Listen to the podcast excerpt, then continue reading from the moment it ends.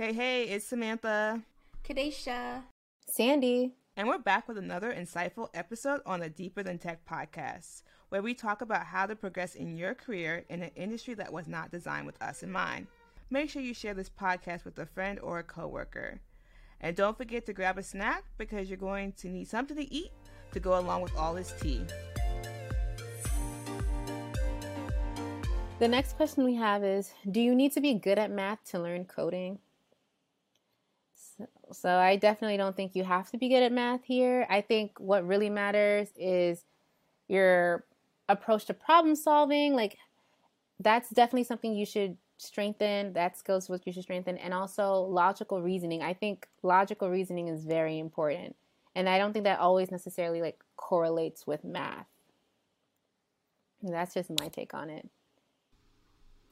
I think if you're going to go into a field, so coding is very broad, right? We have data scientists and they code, and you need math. You kind of need math to be a data scientist.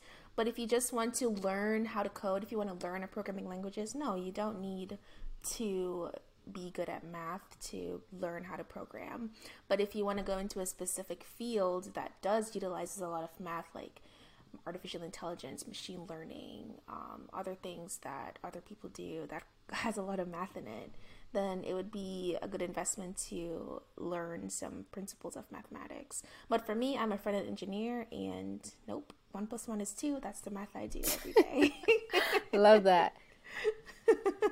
100% agree on that one. So when I was answering the question, I was thinking like in the realm of web development.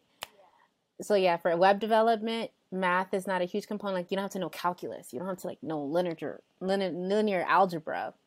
But definitely 100% agree with what Kadesha said. If it's in the data science discipline, artificial intelligence, machine learning, you probably might have to strengthen your math skills in that aspect. But web development, you're all set. You don't really need to know that much math.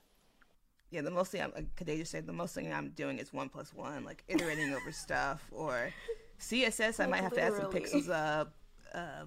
But yeah, math is good for logic skills. But I don't think you need to know calculus and algebra, at least for what I do day to day. Right. Yeah. Same.